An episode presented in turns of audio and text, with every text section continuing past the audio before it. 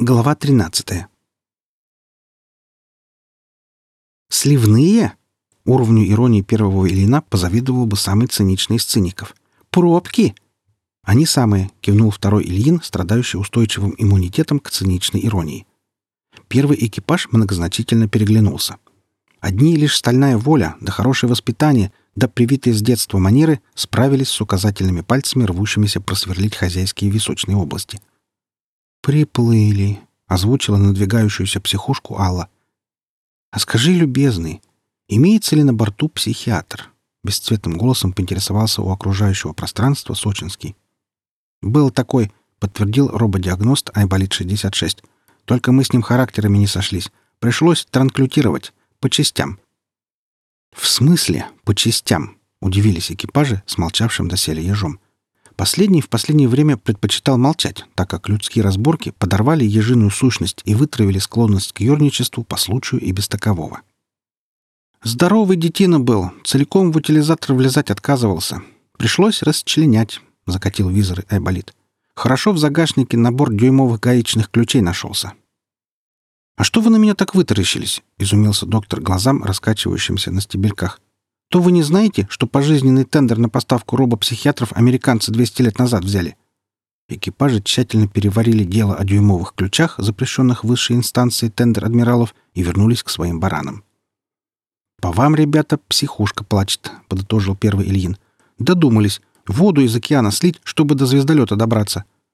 «Это по вам она плачет», — отозвался второй капитан. «На взрыд, горючими слезами. Вы и вправду решили, что мы, вторые первые ваши «я», могли додуматься океан сливать?» «Сами же про сливные пробки говорили», — надул губу первый сочинский. «Балбес», — констатировал второй сочинский. «А вы, товарищ капитан, говорили, что я один такой на всю Вселенную». «Да не из океана сливать, балда, а из понтона!» Второй экипаж целую минуту наслаждался выражением лиц другого своего «я». Там было на что посмотреть. Одни рубиновые уши чего стоили. «Ладно, давайте, наконец, по порядку», — сдался, наконец, первый Ильин. «Чего там с понтоном?» «С понтоном тут вот какие дела», — начал по порядку второй капитан. Для сухого, напрочь лишенного эмоций повествования, история вышла на редкость душещипательной.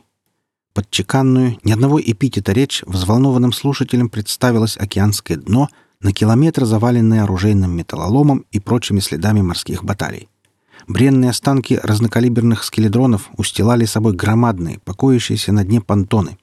И если с роботами популярнейших серий от знаменитой Т-101 до засекреченной, не вышедшей в массовый прокат Т-111 вопросов не возникло, то кто, когда и зачем утопил пустотелые коробки, осталось неразъясненным. Устрашающих размеров понтоны неведомы кем, когда и для чего покрывали дно водной планеты. Больше ничего рассмотреть не удалось? Через окошечко перегонного куба. Глазастые вы наши!» — перебила рассказчика первая Алла Борисовна. «Зачем через окошечко?» — не понял второй Ильин. «Айболит на визоре киносъемку вел, а потом нам рассказал». «Так давайте его сюда!» — потребовали категорические слушатели. «Хорошая идея!» — поддержала вторая, первая Алла. «Заодно и сами посмотрим». Киномеханиками оказались оба Айболита, которые, как выяснилось, успели обменяться архивами данных.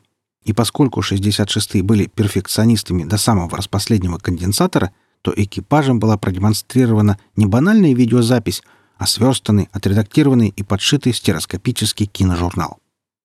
Кают-компания медленно, в хороших традициях старого кинематографа, погасила светящийся потолок и по широкому, выпукло-впуклому иллюминатору сразу же побежала огненная точка горящего Бигфордова шнура. Прописав собою название киношедевра Оперативно-тактический киножурнал «Пантон» Огонек добежал до самого понтона, в айболитовских громкоговорителях бабахнул эквивалент соответствующего тротилового заряда, и понтонную тушу разнесло на 100-500 маленьких понтончиков. Ретро-заставка была выполнена добротно, в стиле бессмертного журнала «Фитиль». Однако остальные два с половиной часа фильма выполнялись методом пластилиновой мультипликации, поскольку айболиты, будучи настоящими эстетами, презирали компьютерную графику. Впрочем, на большую часть фильма экипажа не хватило. Без содрогания киножурнал смотреть было невозможно. В идейно-зрелищном отношении пираты Карибского моря 769 нервно покуривали за углом.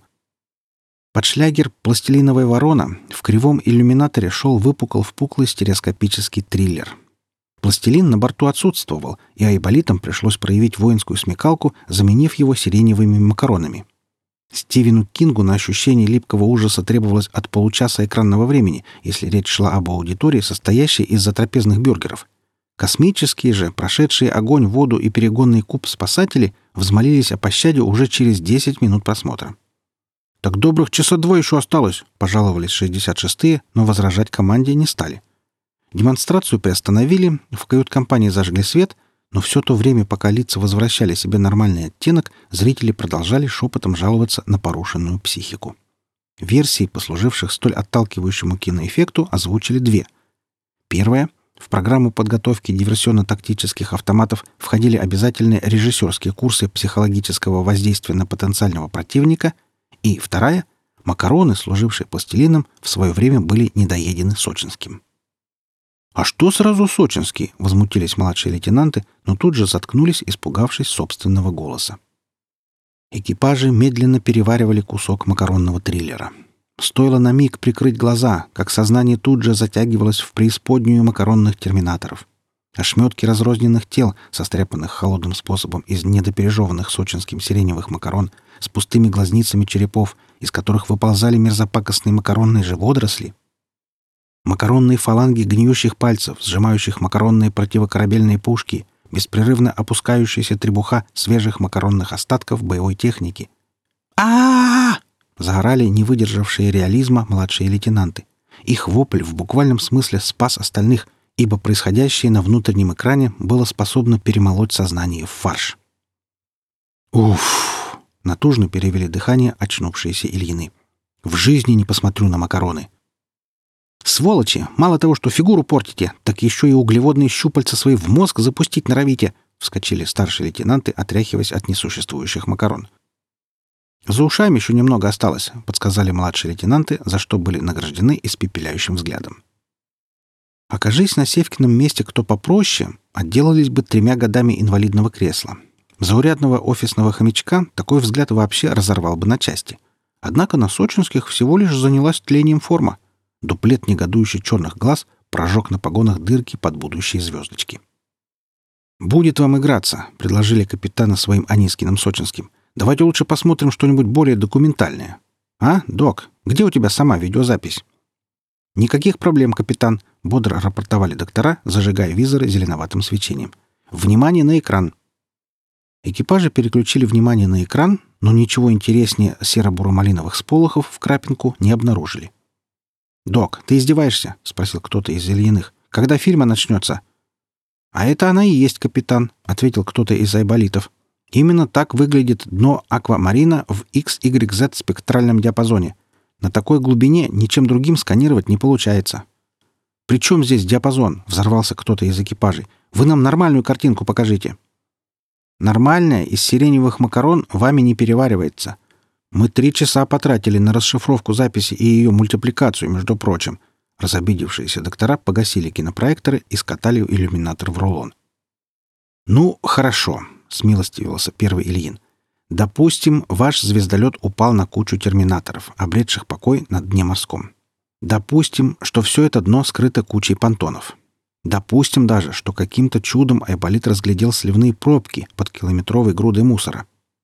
Не разглядел, командир, гордо выпятил нагрудный столик второй шестьдесят шестой. Вычислил. Допустим, вычислил, согласился неугомонный Ильин. Но чем вы намеревались откачивать воду? Айболитовским шприцем? Еще пара секстиллионов движений поршня и звездолет наш? Так что ли? Мы, командир, намеревались добраться до пробок, отвинтить оные и закинуть внутрь несколько азотных бомб. Со спокойствием, за которое хочется убивать, ответил второй Ильин. Тут почти все суда ходят на азотно-бомбовой тяге. Запас газа в снарядах запредельный для понимания. Трех бомб за глаза хватит, чтобы воду из понтона выдуть. А за клапан обратный еж сыграет? От скепсиса в голосе первого командира першило в ушах. Разумные мысли, если что. В кои-то веки арахниды пью делу послужат. Если что, то мы не согласны, сразу очнулся еж. Сами послужите-ка делу обратным клапаном. «Надо будет, послужим», — обнадежили колонию арахнидов Анискины. «Но сейчас ваша очередь». «Не надо обратного клапана», — нашелся второй Севасочинский. «Гидрозатворы с перегонных кубов используем». «Правильно!» — с облегчением заорал Ёж. «Так их! Пьянству бой!» «Отлично!» — расстроился первый Ильин. «Там, оказывается, еще и не один понтон». «Два всего, командир», — успокоил его второй. «Звездолет в аккурат на два лег, по диагонали. Надеюсь, теперь вы понимаете, зачем нам потребовался второй айболит со вторым универсальным ключом?» «Понимаем», — кивнули ему в ответ. «Операцию нужно проводить на двух понтонах одновременно, иначе звездолет опрокинет, это во-первых. А во-вторых, создатели этих затопленных сооружений снабдили пробки секретными замками. «Не вопрос», — ответили доктора-диверсанты. «Надо нырнуть — нырнем. Вот только универсальный ключ использовать не удастся». «Это как?» — округлили глаза все, включая ежа.